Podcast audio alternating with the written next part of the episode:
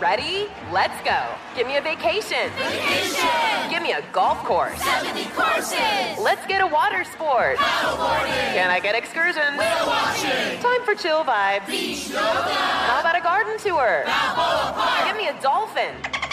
What's that spell? San Diego! If you're happy and you know it, San Diego is the place to show it. Book your trip at san diego.org. Funded in part with the City of San Diego Tourism Marketing District Assessment Funds. Hey, everybody, welcome to Across Generations, where the voices of Black women unite. I'm your host, Tiffany Cross. Tiffany Cross. Join me and be a part of sisterhood, friendship, wisdom, and laughter.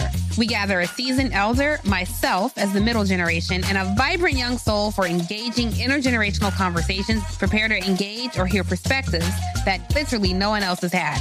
Listen to Across Generations podcast on the iHeartRadio app, Apple Podcasts, or wherever you get your podcasts something that makes me crazy is when people say, well, I had this career before, but it was a waste. And that's where the perspective shift comes that it's not a waste, that everything you've done has built you to where you are now.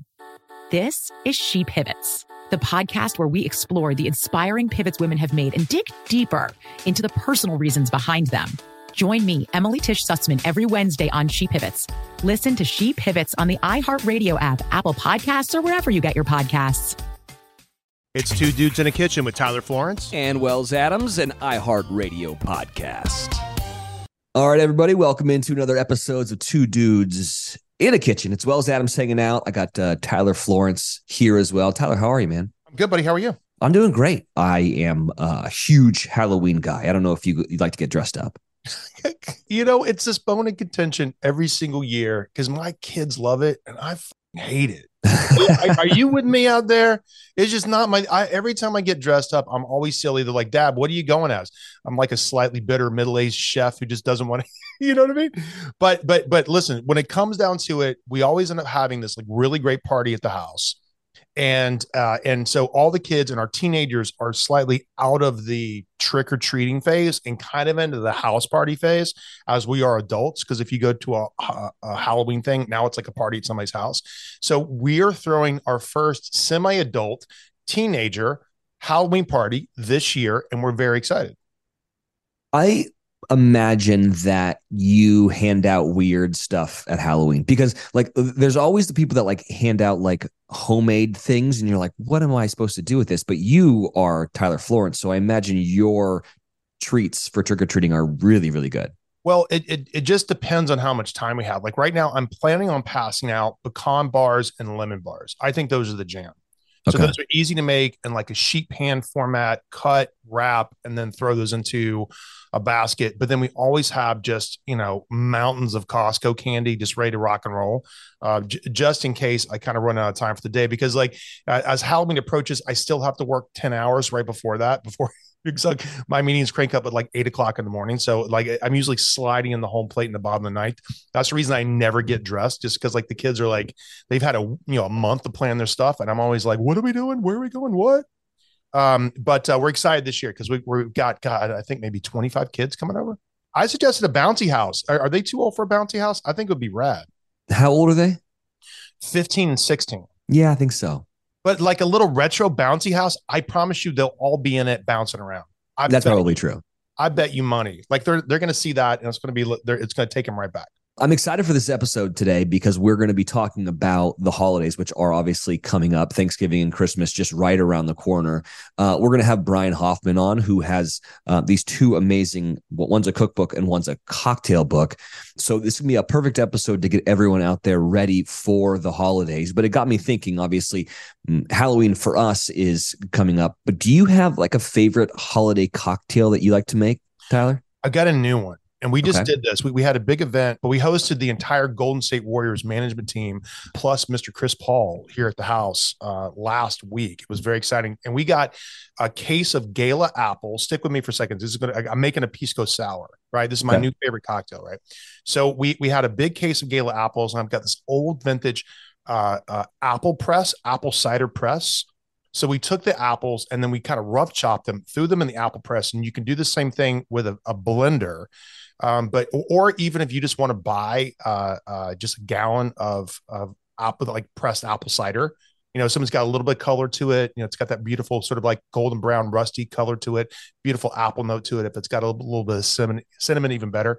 And we made an apple cider pisco sour that was just Ooh. off the chart. So pisco, it's a Peruvian unaged brandy made of Peruvian grapes. It's kind of similar to grappa, and it's basically uh, pisco uh, and then apple cider and then apple cider syrup and then lemon juice and an egg white and you shake it.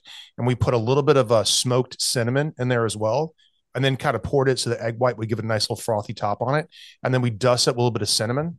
Banging apple Ooh. cider pisco sour. You heard it here first killer plus we were crushing the apple cider juice in front of everybody it was awesome yeah, that sounds really, really good. It's funny. That's that's one of Sarah's favorite drinks to make during the holidays. She always makes this um this like apple cider and bourbon punch. And that's fantastic because you can make it in large batches.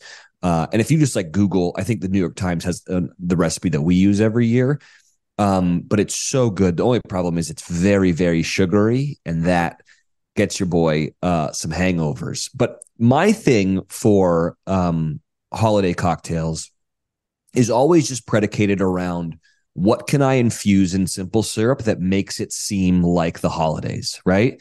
And you, for pretty much any really good drink, has some sort of sweetening agent in it, right? Or some sort of simple syrup or sugar or something.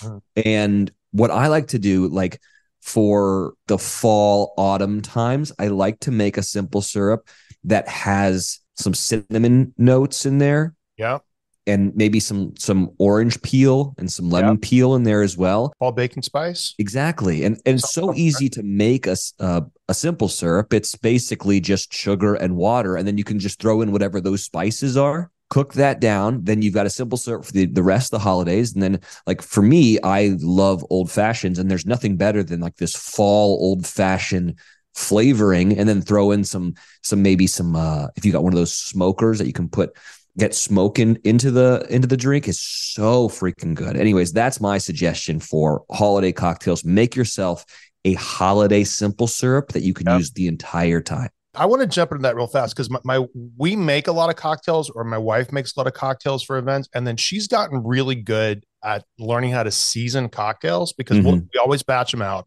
and I think that's the way to go. Because sometimes people will they, they think they, they'll need a full bar, if you're uh, entertaining people, and you kind of don't. You need a yeah. fun cocktail. You need white, red, maybe some bubbles, and that's about it, right? Now, a couple things that we do around the holidays that that I'm I'm really passionate about. We have on my property here. We have we have uh, uh, pear trees and apple trees. You know, of course, you can get this stuff at the grocery store or the farmers market, or wherever really makes sense. But we'll take a um, a, a glass like beverage dispenser, and you can do these in a couple of different things but we'll make like sort of a mock eau de vie, right? And that's basically pear and vodka, pear and apples, and we'll take forks and sort of stab the pears to sort of release the sugar and release the flavor, and then we'll put that into a big vat. Uh, and this is a, a glass lined jar with a little spigot on the bottom. My wife's got a lot of fancy stuff like that, but you can figure out something to put it in, right? And then we'll throw in some cinnamon, we'll throw in some bay leaves, and then we'll fill it full of vodka, Ooh. and we'll let it steep for like a month so we'll start that right now when as the the pears and the apples, maybe a little bit of orange peel. I'm feeling what you're you know talking about there for a 2nd mm-hmm. and then throw that in there, and then let the the the vodka just in steep with the fruit sugar and all this really kind of beautiful holiday flavor. Now, when that starts to mellow, that's really good because um, when I make cocktails uh, and ask my our beverage team at my restaurants, they fall into one or two categories. It's either a slammer or a sipper. Okay. Right. And so the slammers are like, oh my God, that's really delicious. Right. And the sippers, you kind of want to take your time with it. Right. Mm-hmm. And so around the holidays, by the fire with some friends here, you kind of get into the sipper mode. Right. And oh, so yeah. I think this little like apple, pear, cinnamon, eau de vie vodka thing is really, really delicious. Now, another fantastic cocktail that I make is a cranberry Manhattan. Ooh. Filling up? I like that idea. Good. So really good bottle of like Buffalo Trace or some fantastic bourbon that's not too expensive, but you get want to get some good stuff. And then a bag of fresh cranberries, mm-hmm. not frozen cranberries because they got water, fresh, fresh cranberries, right? And then again, just let them steep. Just let them steep, right? So the the uh the bourbon will take on this almost like ox blood color it starts to look like cranberry juice Mhm. bourbon. Then, uh, then, and then just let it steep and let it, and, then you, you kind of like make these things that you think about it a little bit ahead of time, couple of weeks, right? And then when you're ready for the party, or just kind of get together because you know you're going to be entertaining, you know, five, six times over the holidays, and you kind of have this stuff bulked up ready to go. People think it's so cool. It's so cool. Like, what is that cranberry bourbon? OMG, right? And then, so with a really, really good Manhattan, it's either depending on whose recipe you like, it's either a two to one ratio from bourbon to sweet vermouth, or it's a two to a 0.5, a little bit less than one ratio to get a really, really nice balance out of that. And then, depending on how sweet you like your Manhattans, and then a couple of uh, uh, uh, dashes of Angostura bitters, right? And then, and then you know, you you either stir them or you can shake them or whatever you want. But and then we'll, we'll take some of the cranberries that are macerated in the bourbon, and I'll put them together on a skewer, hmm right? And then drop that into the thing. And it's actually on my Instagram page. So we're just kind of pulling that up. So we did we did this for an ad for a clothing company last year, but like that's the picture. Oh yeah, Right. that looks good. And the color is fire. The color is so good. So this is definitely a sipper, sipper, sipper, right? Yeah. See, that, see that beverage dispenser right there? Oh yeah, So big glass bev dispenser like that, right? And then just bourbon and cranberries, and that's it. And then again, I I like a two to one ratio because you know talking about earlier about seasoning stuff with simple syrup that what you're talking about. I think it's really important when you make it a good cocktail because like you- want to you want to taste the drink, but what's going to make that alcohol fire go away is balance right so and that's going to come from a couple different things the sugar balanced out with the alcohol is going to give it it's going to round out the rough edges and then if you if you shake it with a little bit of ice or you stir it with a little bit of ice that's going to dilute it slightly. And that's going to give you a more creamy flavor like mouthfeel like complexity. And it's going to take the edge off of the alcohol so you feel like you can actually drink it. Because sometimes like if you have a big manhattan i mean dude that's like four ounces five ounces of just straight booze right? Yeah. so you you want to smooth it out with a little bit of simple syrup. You want to smooth it out with a little bit of crushed ice so it gets slightly diluted. Um, but i'm all into holiday cocktails i want to get past halloween right away and get straight to thanksgiving because that's my super bowl Yeah. Well, our guest today is going to love all the things that you just said. You might have to just absolutely repeat yourself. Brian Hart Hoffman is joining the show today. He's the president and chief creative officer of Hoffman Media.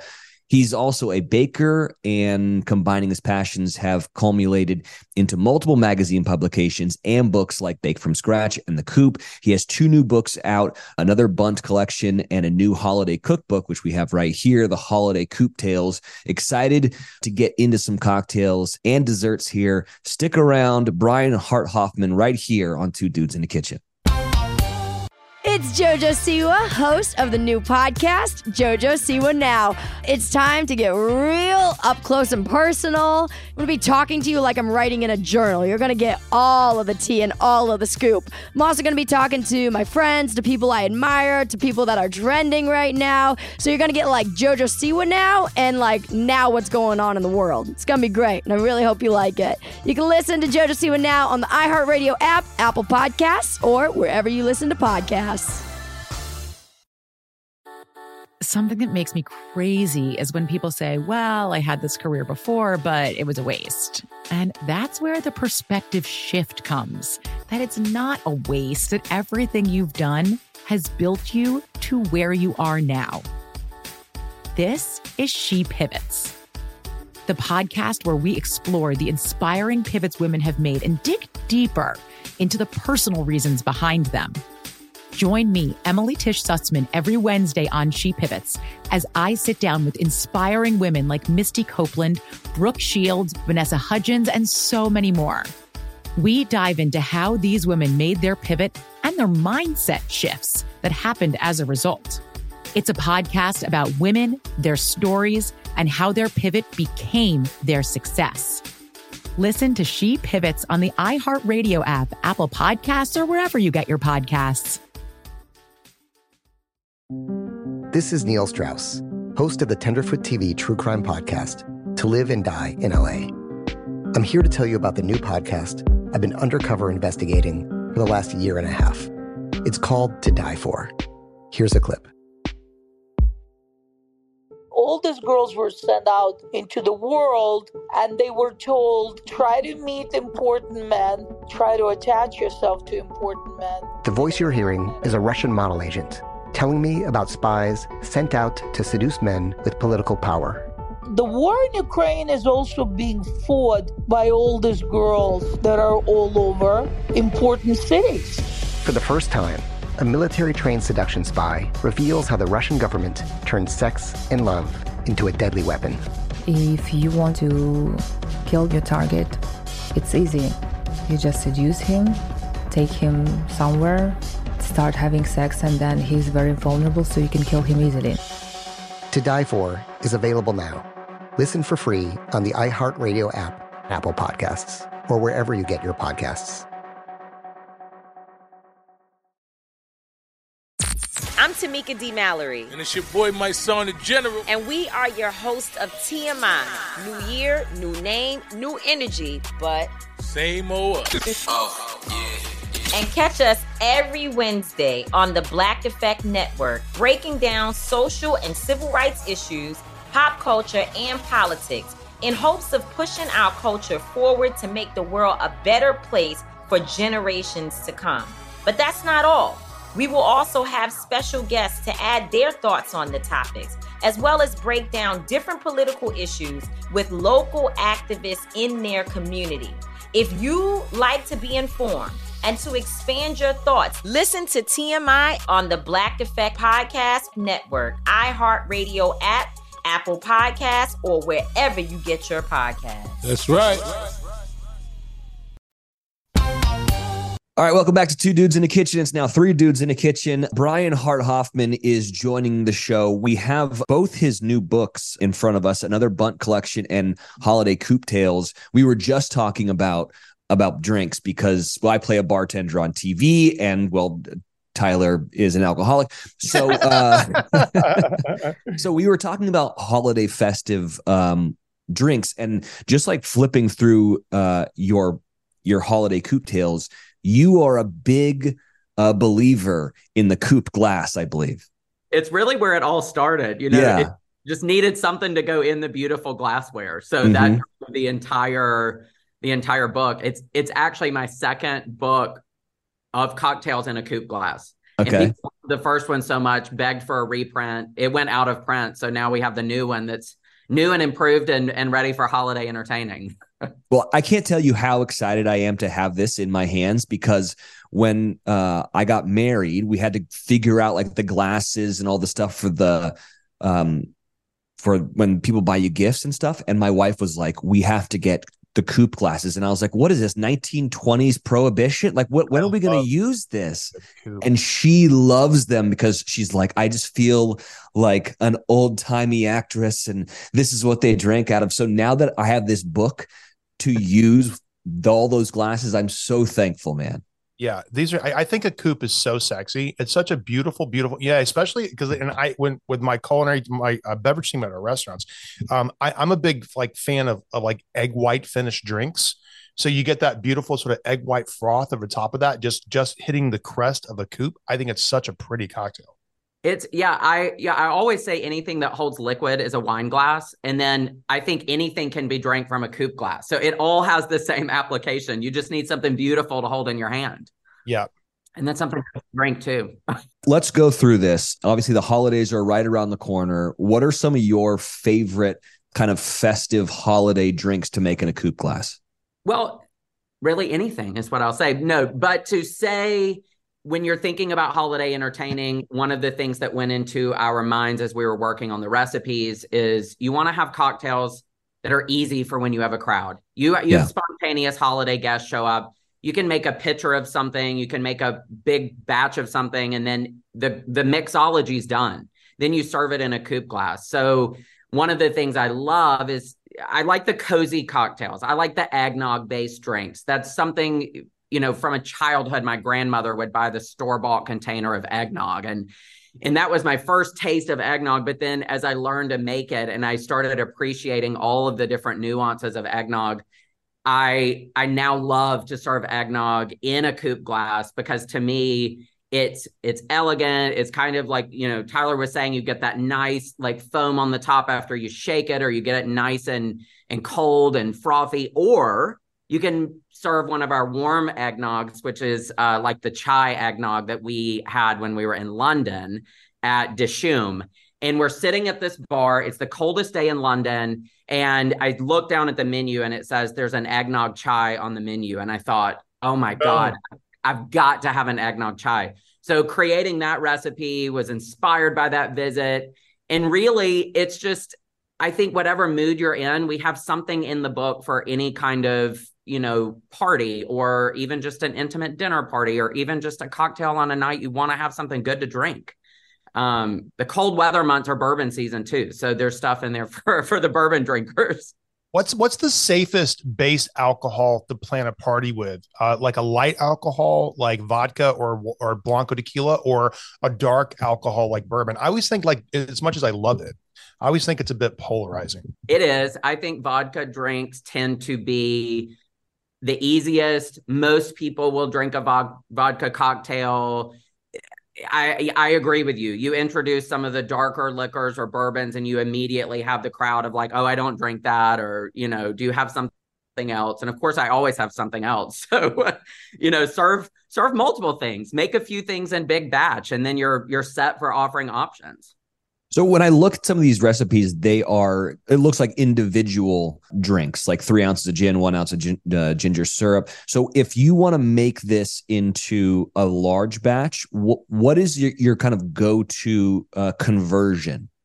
I, you know, truly, I think you look at, you know, how many people are you entertaining? So if you're making a recipe that we did right to be like a single serving, you know, say a Manhattan, for example. Yeah you you you know if you've got three or four people coming that like that drink i would just triple quadruple i would just make it in a big enough of a container put it in the refrigerator for a little while and you're good to go i think if you're hosting a large party and you want to have options i think about maybe doing like something 10 times the recipe mm. and having a few things ready to go just for that cocktail hour you know i kind of think about cocktails in the sense of when people arrive you serve them a cocktail. And then you're going to shift your gears to either the wine or the champagne or something else. I i don't want people thinking that to entertain you need to be standing at a bar slinging drinks all night long.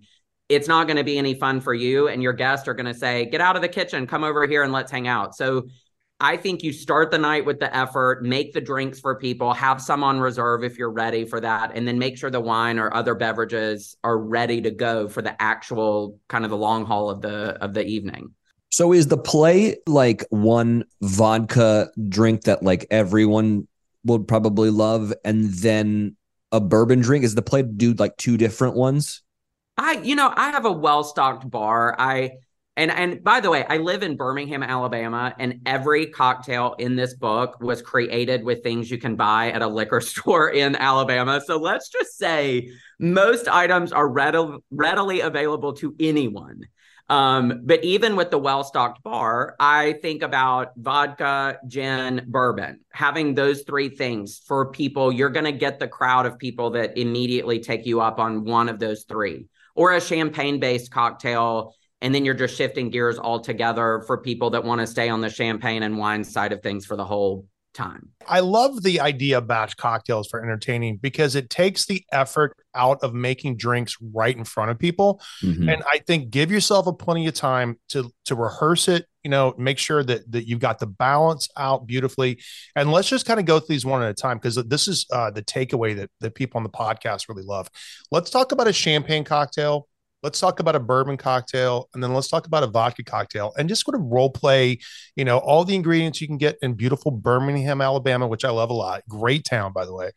And uh, and let, us just let's just walk through some of those drinks because uh, the people that listen to the podcast love the takeaway recipes so here's one of my favorite recipes, and this is for the Campari Royale. So we're talking now about champagne-based cocktail. Yep, I would just I had that mark by the way. That's a beautiful drink. I just I just had that mark by the way. The photography is beautiful by the way. Thank you. It's you know it made its way to the cover of the book because of how really beautiful the photo turned out. But it is one of those drinks that you know it introduces something different to what you may be accustomed to when drinking a champagne-based cocktail And the very first time I had anything like this, I was sitting in the middle of a piazza in Rome. And I will be honest and say that Aperol and the Prosecco, all of that a little sweet for me. I have a hard time with Aperol spritzes. And so I was telling the the bar the or the gentleman that was serving us, I said, you know, I love the idea of it. It's just a little too sweet for me. And he said, Do you like champagne? And I said, I love champagne. He said, Do you like Campari? I said, Love Campari. He said, I'll be right back. And he came back with this beautiful drink. And I said, Tell me about this. He said, It's a Campari Royale. And you're using the more bitter of the beverages on that spectrum. But I like the play that you can have with let's say you do want it a little sweeter and you want to use Aperol or you want to use Prosecco or something else of your choice. I want you to have a good guide because it really did shock me that this, you know, this experience of me just saying, I don't want something so sweet turned into something that became one of my favorite cocktails. So I knew I wanted to get back in the kitchen when we were working on this book. I said, we've got to do it in a coupe glass. So we came up with um, with this version so that you have this beautiful cocktail, but it's not too sweet. And I love Campari. I love that bitter note. I think it's so delicious. And I love Campari with vodka too. So if you're starting to even get in the realm of like you buy a bottle of Campari, there's a lot you can do with it also. Uh, so I, you know, I'll do a watermelon and Campari with vodka in the summer. So something sweet, bring it down with the bitter, but the flavors play so well together. Watermelon Campari. Ooh. Fire. Oh yeah. okay, we d- we did champagne. Now we're on right, to we did champagne. You what what do you want next? Bourbon. Bourbon, yeah. All right. I'll tell you about bourbon. Um this was a fun one. So my husband makes Manhattans for me all the time. I, and I mean, it's like if I'm in the mood for for a cocktail, he'll be like, "You want a Manhattan?" And I love when he makes a Manhattan. It's it's the best Manhattan I've ever had. He can just look you right in the eye and go, "Is it Manhattan time?" Yeah. yeah. Like, are we having a Manhattan? Yes, we are. A Manhattan kind of day, aren't we? Let's do this. Yes. Every day that ends in Y is a Manhattan. and uh, I asked him, I said, So we're working on the book. And I said, uh, I want your Manhattan recipe. And he was like, Okay. He was so excited. And we were at a dinner party a few weeks later, and he said, so Brian is doing another cocktail book and he is going to print my recipe for the Manhattan. And I kind of stopped and I froze and I was like, oh shit. Uh I was like, it's not exactly. I said, we we really riffed and he goes, You did what? I said, Well, for the holidays, I really wanted to do a cranberry Manhattan just because I thought let's play off of something associated specifically with holiday flavor and we're going to do a cranberry manhattan. We were just talking about that right before you hopped on. I think it's a great cocktail. It's so delicious. Well he was devastated by the news. Devastated. Is your husband's name Stephen? yeah turn the page. Okay yeah i figured. I i surprised him. I, that night when he was devastated i was like oh my god like i have really made a big mistake. Like yeah. He gave me this recipe. He was so proud that his Manhattan recipe was going to be in the book. And then the news just did not land well with him that I had taken it to the cranberry world and that we were playing in that like Manhattan range. So I did think the world could use two versions of the Manhattan, and Stephen's is definitely sitting front and center on the next page after that cranberry yeah. Manhattan. So all right, let's batch it out. Let's batch it out. So you got you got like eight people coming over for dinner. Um, you know, and, and you you definitely you've got a cheese and charcuterie board out. The fire's roaring, and then you've got this cranberry Manhattan. Put it together for us. I mean, the cranberry Manhattan to me, you know, you you make this simple syrup, you get your ingredients ready. I mean, we're looking at two ounces bourbon, one ounce of sweet rouge vermouth. You've got the cranberry simple syrup and then we do it in a cocktail shaker. So if you're making single batches, you can do two at it. I think you can double it and it's going to shake fine unless you've got, got some mega shaker situation going on. But one thing I also do when I'm big batching, a recipe that says in the shaker, I will still make it ahead of time in a pitcher. I'll stir everything together. I'll get it in the in the pitcher so that I have everything measured. Because the worst part about entertaining is you're standing there pouring two ounces, two more ounces, two more ounces, trying to do the math. And the math never works when you're trying to talk and entertain. So I make drinks in a pitcher. I stir it to get it really nice and combined. And then I will still pour it in a shaker if it needs to be shaken over ice or chilled back down, or you want that nice froth or something like that. And then I'll shake it based on how many I'm doing at the time. I mean, it's kind of the big batch yourself. It's the easiest thing to do, and it's going to work just fine. And the crowd's going to love it anyway. That's, so, that's the name of Wells's new book called "Go Batch Yourself." I like I think that. it's I, I, I do too. I go batyourself.com. I, I, we, we just bought it.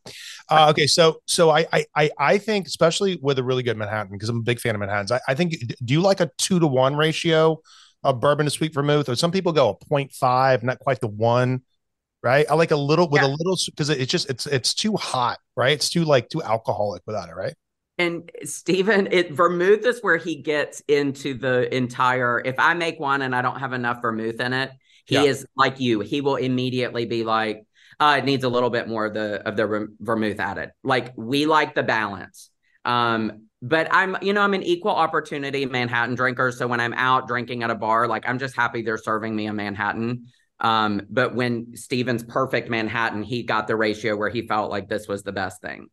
Okay, so so two to one ratio, and this is what I like about it, right? So if you've got a big pitcher, and I, I don't have it on my phone, but but uh, but Cambro, right? If you guys can remember that out there, and you can get this on Amazon. But we had this big, huge, one gallon uh, plastic pitcher that is what we make cocktails out of, right? And then we'll end up putting it into a couple like really pretty uh, glass carafes. And then we'll have a nice big uh, uh, champagne bucket full of crushed ice. We have a, a very specific ice maker here in the house that makes perfect cocktail ice, pebble ice. mwah. And then uh, and then we'll we'll so so the the batch cocktails will be in beautiful glass crafts, already perfectly balanced out, right? And then and then uh, with the cranberry cranberry Manhattans because that's my jam too. I'll take that because what what I like to do is actually uh, uh, infuse the bourbon with cranberry a couple of weeks ahead of time. So in a in a in a big huge vat, bourbon, cranberries, a couple of bottles of bourbon. So listen, I know we got people coming over, right? That's right. bourbon, cranberries, let it go, right? And because of the alcohol, it's going to pickle the cranberries and it's going to extract the beautiful that tart flavor, little Campari note on that, little little tart, little bitter uh, flavor on the tongue, which is really good. But what's so cool about that is the color. The color is just so striking, and then we've got that perfect balance. Then you can't really screw it up. All you got to do, and don't put any ice in it yet because you don't want to dilute it right? So have them in in uh, the big bucket of ice, the champagne bucket full of crushed ice. So when you walk in the door, you're ready to go. I when when I uh, uh, save things for guests when they come over, I like to save a little razzle dazzle, right? That we can do in front of them, so it kind of like a little magic trick. Oh So- yeah.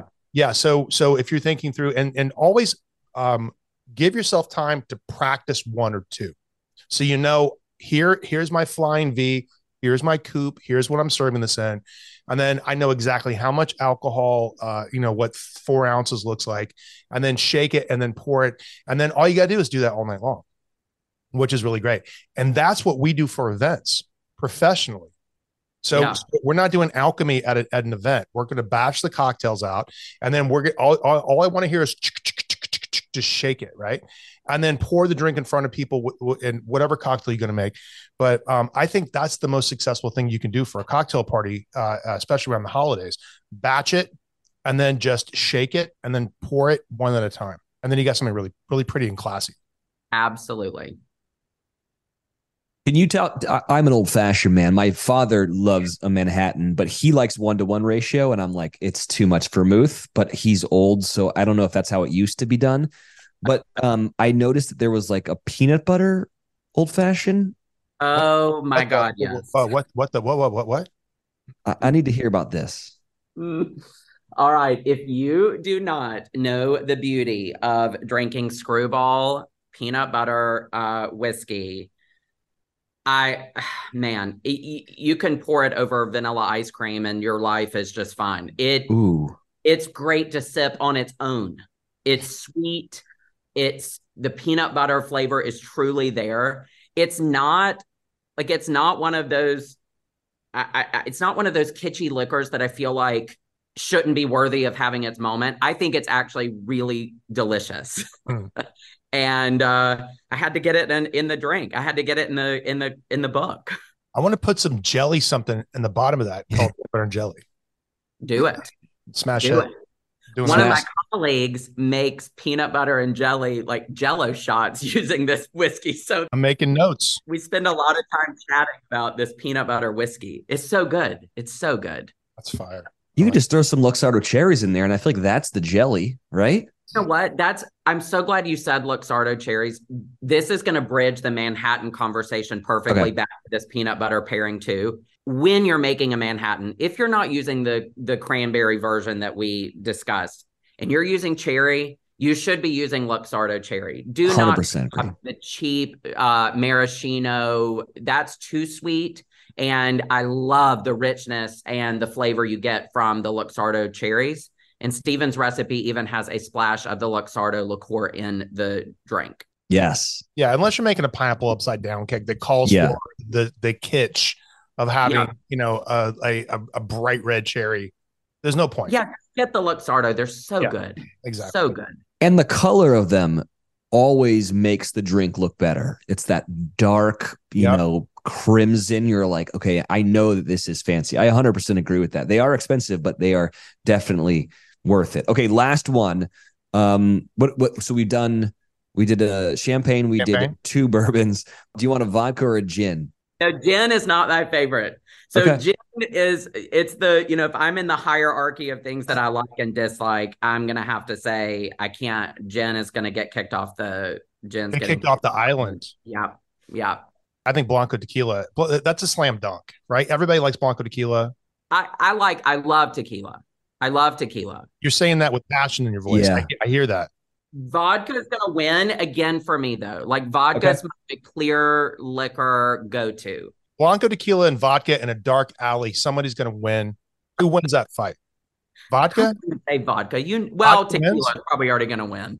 Right. Yeah, yeah. I mean, Tequila's probably- blindly drunk think- and Yeah, tequila will fight anyway. So Yeah, fight fight whether you want it to or not. So Yeah, right. tequila already won. Vodka's too nice. But yeah, right. Too polite. all right. Give us your favorite vodka recipe.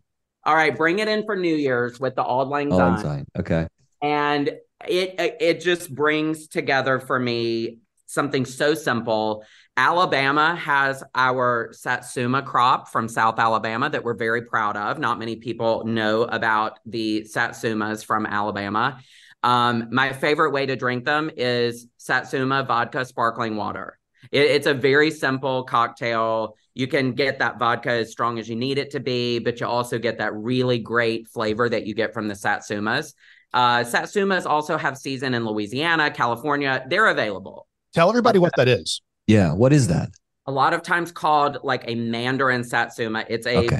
variety of orange citrus, really small. I think you can see in the photo here in the book, they've got beautiful green leaves. They're really, they're just small, dark orange, super sweet, but really good flavor. And they pair, they're, I find when I squeeze like a, like a navel orange or uh like some of the big mega like probably not even like so many chemicals just to make that orange get into our world the juice is not good it doesn't taste great you don't get a lot of the you're not getting the flavor you think you're going to get and when you're using the really small like satsumas or mandarins you get really nice like i think powerful citrus flavor from Yeah. it Yeah. um so vodka satsuma juice sparkling water perfect for new year's day This would also be good with tequila as well, though. Like that's yep I absolutely can. I that's totally a drink that I've made is tequila soda with like a bunch of orange juice in it. It's like a skinny margarita with Yeah, lime. yeah, yeah. Yeah, yeah, yeah. And then you can take the vodka out and no sparkling water and just have the satsuma juice in your mimosa. Or Mm, yeah, ooh. you know, you got a mimosa with the satsuma. So you have champagne, satsuma juice. It's so good. Satsuma in the house. Satsumas. Yeah. We just got our first ones in for Alabama's crop like last week. So it's satsuma season at my house. Yeah, yeah. Like, like I, I'm we're in California. Like California winter citrus is fabulous. That season's coming, especially around Christmas. I love it. Yeah. Yeah, It's- clementines. Ooh, clementine season. That's really nice, man. Yeah. Well, Brian, I can't tell you how pumped I am that I have this book, uh, Holiday Coop Tales. Like this is going to be perfect. I'm just going to go give this to my wife, and she's going to be so excited. Um, and this is just it's just perfect timing. And I, I think that I know I could talk drinks with you all episode long. Um, but you do have another book out called Another Bundt Collection, and I feel like we need to we need to talk about that a little bit before we let you go. Let's bun it up. Yes.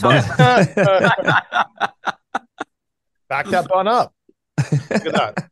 Beautiful. Who doesn't love a bundt cake? Who Yeah. doesn't love a bundt cake? If you don't like bun cake, you don't like puppies. that hey, amen. That is the truth. Yeah. So how did this all start? Give, go. Let's hear the genesis of this uh, of this bundt obsession. So to set the stage for this is probably to tell you more about my true day job that I do every single day instead of making cocktails. Um, so I published Bake from Scratch magazine that I started eight years ago. And baking is a huge passion of mine. Uh, I started baking really passionately when I was a flight attendant in my first career. Traveling the world opened my eyes to so many different things and flavors and foods that I had never heard of before drove me back home into the kitchen. I wanted to make things and recreate what I had experienced. And uh, so I started Bake from scratch after joining my family's media business 16 years ago, learning a lot from my mom, seeing how she navigated niche publishing, like things that I didn't understand when I was younger. Like, you know, what is this angle for my mom in, in media?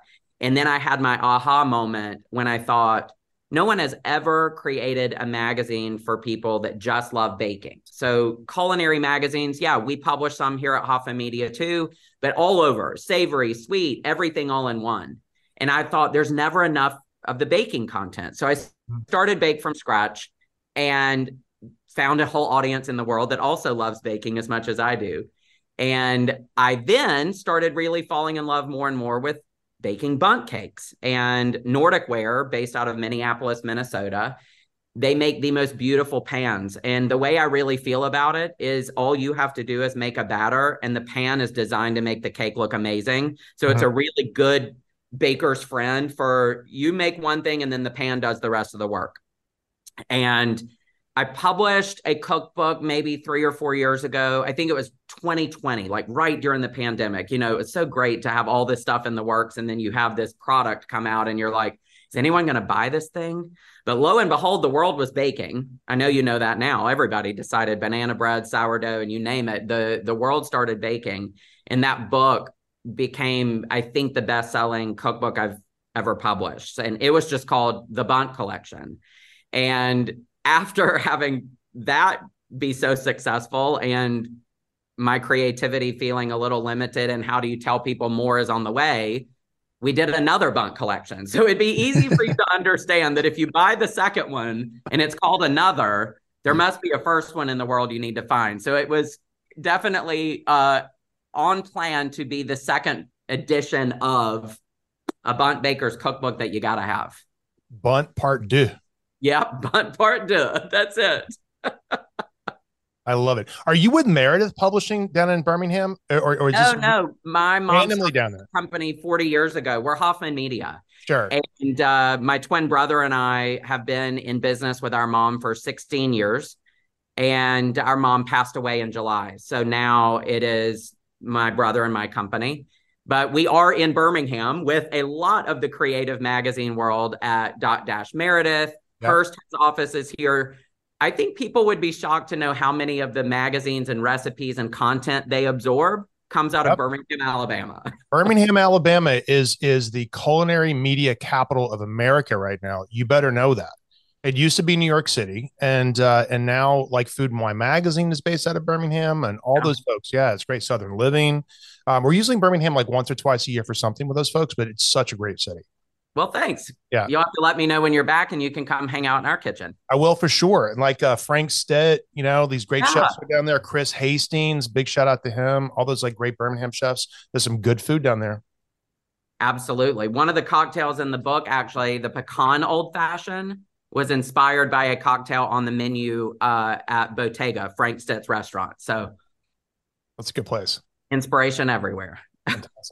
So let's get into bundt cakes because I don't really make them, but my wife does. Um, but you were talking about the pans, which which I think is um, very interesting. If I were to buy one type of bundt cake pan, what would be the best one or best shape?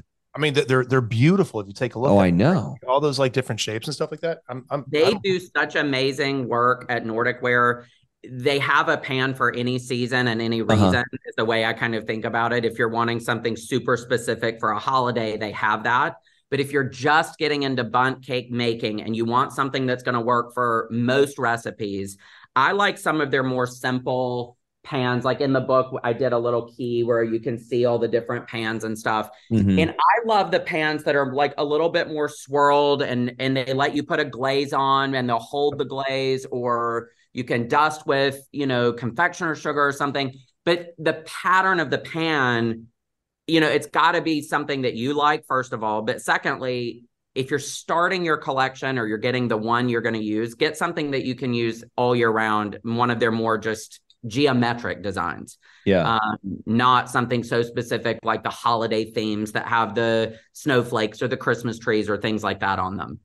Once you get your obsession going and you want to have all of them in the kitchen, that's when you start getting all those seasonal specific uh, pans. Yeah, like the the the elegant party bundt pan seems like that would be a good place to start. Um, it's beautiful, and it also almost is like already pre-portioned. It looks like, right? It's perfect for slicing. It's Yeah. the debate in my household when I bake anything in the elegant party pan. I have a group of friends. They love when I bake. They love when I'm making stuff, but they'll be the like, oh, just a small piece, small piece, please. Mhm. And I'm like, well, I do two ridges of the elegant party, and they're like, no, just one. And I'm like, ah, our friendship's in question at this point. That's, saying. That's on you. Just don't eat it. You know what I mean? Like, don't don't drag your thing into my. I'm cutting the cake. I'm gonna hand it to you. Uh, just eat, eat what you want. Yeah, it's it's common for me to also say, I don't really care what you think. I'm cutting these I Like they're, like they're making an announcement. They Just give me a little thin slice. Just just a little thin slice. I'm like, the guest that like, oh, just a small piece, please. oh, I'll Um, just. And they say in front of everybody. Oh, just gotta. Can I just get a small piece? and then they want a second slice, and I'm always like, oh, nanny, nanny, boo boo, as I walk back over there. Nanny, nanny, boo boo. Oh my god. Something that makes me crazy is when people say, Well, I had this career before, but it was a waste. And that's where the perspective shift comes that it's not a waste, that everything you've done has built you to where you are now. This is She Pivots, the podcast where we explore the inspiring pivots women have made and dig deeper into the personal reasons behind them. Join me, Emily Tish Sussman, every Wednesday on She Pivots as I sit down with inspiring women like Misty Copeland, Brooke Shields, Vanessa Hudgens, and so many more. We dive into how these women made their pivot and their mindset shifts that happened as a result. It's a podcast about women, their stories, and how their pivot became their success. Listen to She Pivots on the iHeartRadio app, Apple Podcasts, or wherever you get your podcasts.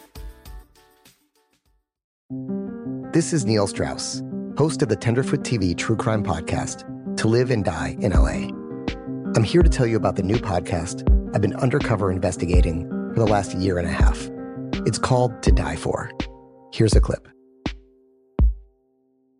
all these girls were sent out into the world and they were told try to meet important men try to attach yourself to important men The voice you're hearing is a Russian model agent telling me about spies sent out to seduce men with political power.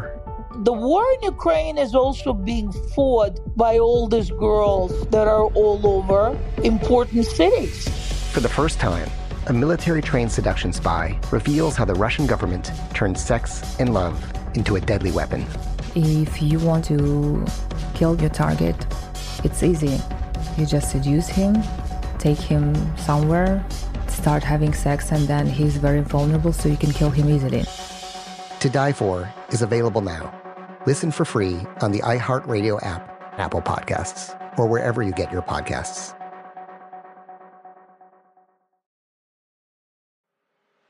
I'm Elliot Connie, and this is Family Therapy. my best hopes. I guess identify the life that I want and, and work towards it. I never seen a man take care of my mother the way she needed to be taken care of. I get the impression that you don't feel like you've done everything right as a father. Is that true? That's true. And I'm not offended by that. Thank you for, for going through those things and thank you for overcoming them. Wow. Thank God for the deliverance.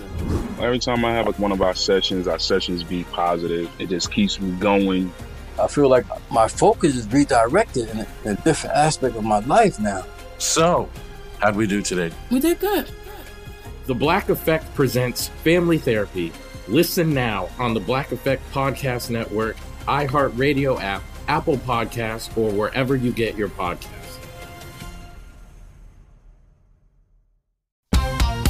All right. So if I am a complete novice, which I am in making bundt cakes, what would you say is the best one, the go to for the holiday season?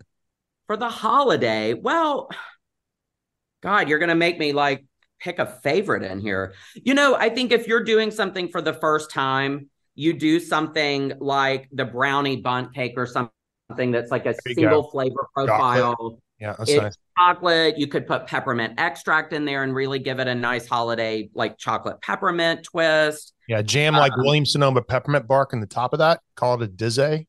Boom. That is, yeah. Now you're talking like the good stuff. yeah. Get the peppermint bark out. And then, I mean, you've got spiced cakes. Like I've got a pumpkin donut bun in here. There's a carrot cake. There's baklava. I mean, it's uh, anything you, anything. I mean, So here's really- a Earl Grey with orange. That's Oh, that's really pretty. That's really pretty. You know what I really like about a bundt cake? Uh, because you you can you can finish it strong. You can decorate the cake and it looks really really beautiful.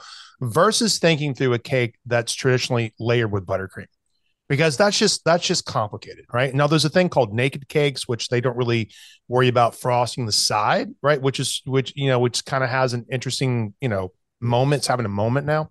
But I think the bundt cakes are really pretty. Now, now with a bundt cake, like I'm, I'm assuming these bundt pans are. Do you spray them?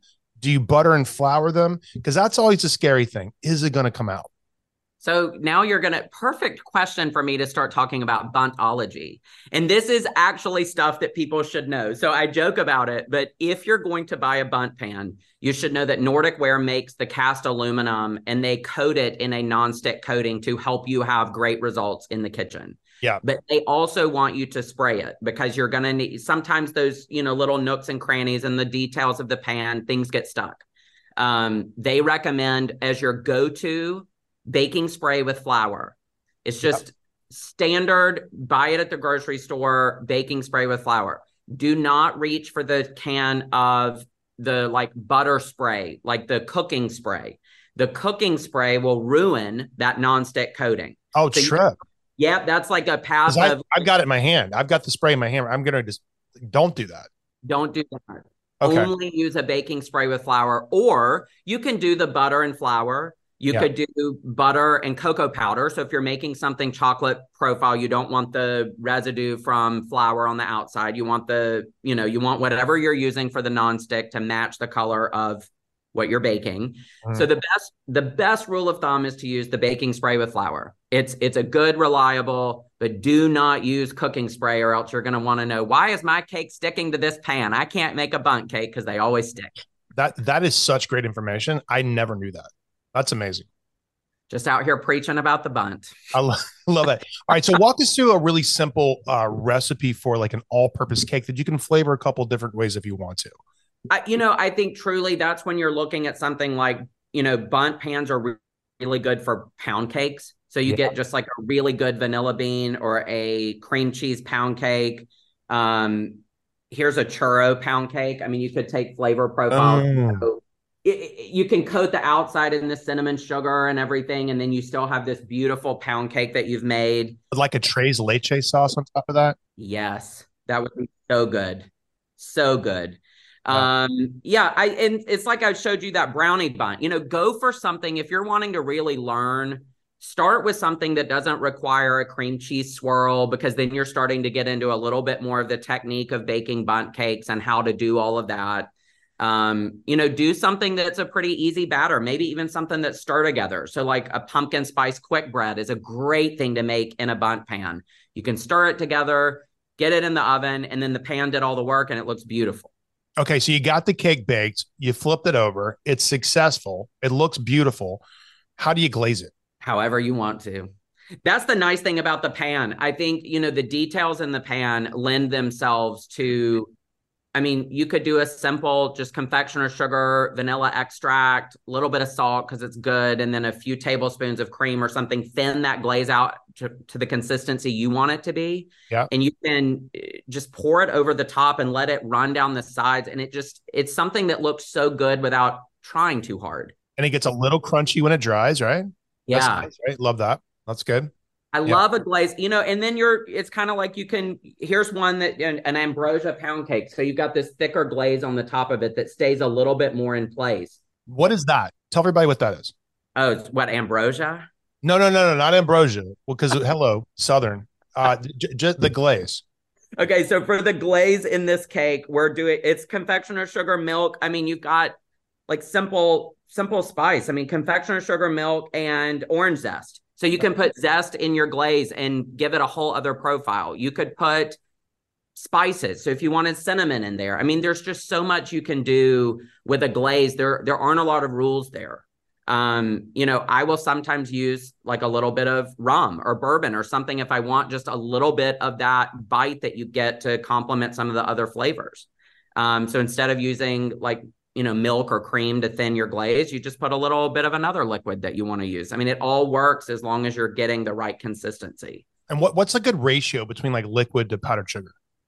Uh, if you're looking at like a cup of confectioner's sugar and then maybe you start with a tablespoon of like cream and you know whisk it and see what it, it looks like if you go too far and you you put too much liquid you just add more confectioner's sugar that's the beautiful thing about making a glaze is you're not going to ruin it by going too far you just have to use one or the other so if it's too thick add a little more liquid if it's too runny add more confectioner sugar and you just play that game until you get where you where you're happy with it. Is the bundt pan is the bundt cake warm when you glaze it, or do you let it cool down completely? Rarely would you glaze warm unless it's like something you're wanting it to look like a like a donut or something and you're going to get a really thin glaze that gets nice and crackly and you want it to go on while it's warm. Um, most of the time, let it cool completely, then you glaze it. I always say glaze it as close to serving as possible just because you don't want it to get so crusty or you don't you know you want it to look its best. So do the baking early and then do your glazing and garnishing right before you you plan to serve it. Then it's going to be the most beautiful and everybody's going to love it All right, cool. So you got the bundt cake; it's glazed beautifully. Now, now, how do you finish it? Like, so you've got the negative space in the middle, the hole, right? And then you've got like, so what do you fill that with, just so it looks gorgeous? Because like the pictures are amazing. I, you know, I don't, I don't fill it. You know, I know a lot of people get into using it almost as like, I don't know, you could, I've seen like Easter eggs and things put in there, like Cadbury, you know, holiday candy. And if you're into that kind of adding the like decadence to decadence to decadence, go for it. You know, you could fill the center with, you know, whatever kind of candy or whatever you want. But I generally, just slice and the center stays open. Ah, okay, cool. And then and then what? The ice cream or whipped cream? Both. I choose. I choose. Whipping cream is is one of those things that if you've got a store bought cake, or if you pick up something from like a really great you know pie shop or something like that, if you can whip cream from scratch, you are a magician at a cocktail at, a dinner party because it's got that beautiful texture to it and just like cold cream, a little bit of vanilla extract, a little bit of uh, confection sugar, and just put some elbows into that so you get it's like so it's like moussey, right? And then people just think that's so incredible. My favorite whipped cream is to do a little bit of creme fraiche in Mm. the whipped cream. Then you get a little bit of that tang, a little bit of that different flavor profile. But I think it is so nice with something sweet to have Yeah. some creme fraiche and the whipped cream. Yeah, and that and that flavor, that that sharpness from the creme fraiche tastes delicious with sugar. Yeah. Yeah. Yeah. So Great. good. Yeah. Love that. Oh, now I'm hungry and thirsty. Uh, Thank you so much, Brian, for doing that to me. It's I don't know if it's early enough for me to go make a Manhattan and to uh, whip up a bunt cake, but I don't know. Why not? It's five o'clock somewhere, right? Is I that almost said it. I thought, who's going to say, is it Yeah. five o'clock Uh, somewhere? well, it is.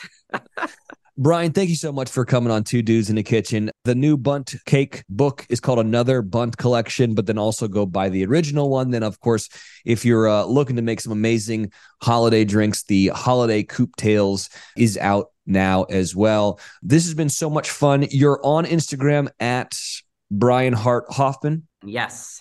I just appreciate being on here with you guys and and maybe one day we can do this in the kitchen together. Wouldn't that be fun? I'd love that. So Wells is in LA, I'm in San Francisco, and then I usually end up in Birmingham once a year for something. So maybe we'll get together. Be good. Let me know. It'll be great. But it'd be so much fun. Brian, thank you again so much for coming on Two Dudes in the Kitchen. This was awesome, and this was perfect for my my wife is going to love both of these so much. I love Are, this, man. Yeah, these are great books. Yeah. And, and these are great gifts, great holiday gifts too.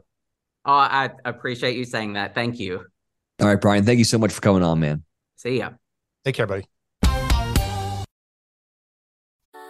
Something that makes me crazy is when people say, Well, I had this career before, but it was a waste. And that's where the perspective shift comes that it's not a waste, that everything you've done has built you to where you are now. This is She Pivots, the podcast where we explore the inspiring pivots women have made and dig deeper into the personal reasons behind them. Join me, Emily Tish Sussman, every Wednesday on She Pivots as I sit down with inspiring women like Misty Copeland, Brooke Shields, Vanessa Hudgens, and so many more. We dive into how these women made their pivot and their mindset shifts that happened as a result. It's a podcast about women, their stories, and how their pivot became their success. Listen to She Pivots on the iHeartRadio app, Apple Podcasts, or wherever you get your podcasts. This is Neil Strauss, host of the Tenderfoot TV True Crime Podcast, To Live and Die in LA. I'm here to tell you about the new podcast I've been undercover investigating for the last year and a half. It's called To Die For. Here's a clip. All these girls were sent out into the world and they were told try to meet important men. Try to attach yourself to important men. The voice you're hearing is a Russian model agent telling me about spies sent out to seduce men with political power. the war in ukraine is also being fought by all these girls that are all over important cities. For the first time, a military trained seduction spy reveals how the Russian government turned sex and love into a deadly weapon.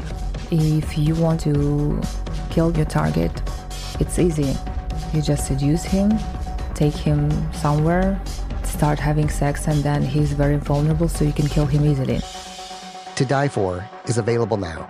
Listen for free on the iHeartRadio app, Apple Podcasts, or wherever you get your podcasts.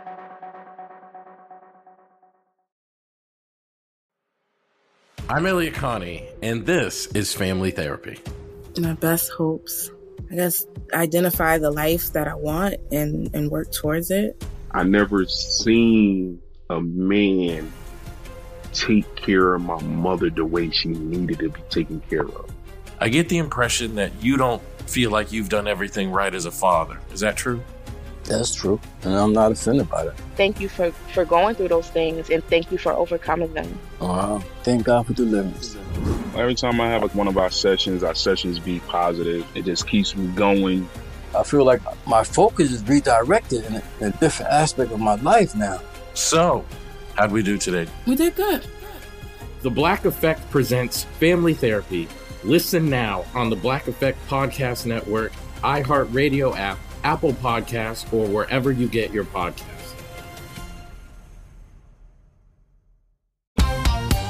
That was awesome. Like I didn't know what to expect from this show today. Um, but it turn turns out like I'm gonna really use both of these cookbooks Yeah. a lot during this holiday season. Yeah, man. You know, l- listen, uh, well, shout out to our producers, right? Because I just think we're on a roll. We're getting such good insight and good culinary talent and good Mhm. entertaining talent on the podcast.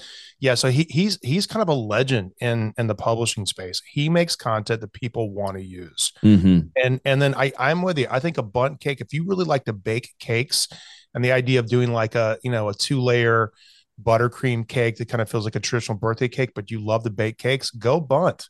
You know, I, I think that it, and it's, it, it is literally the Bundt Cake Bible. I think you're going to love it. And if you like making a good cocktail, especially this holiday season, uh, you can't miss with, uh, with this new holiday book. Yeah, it's so cool.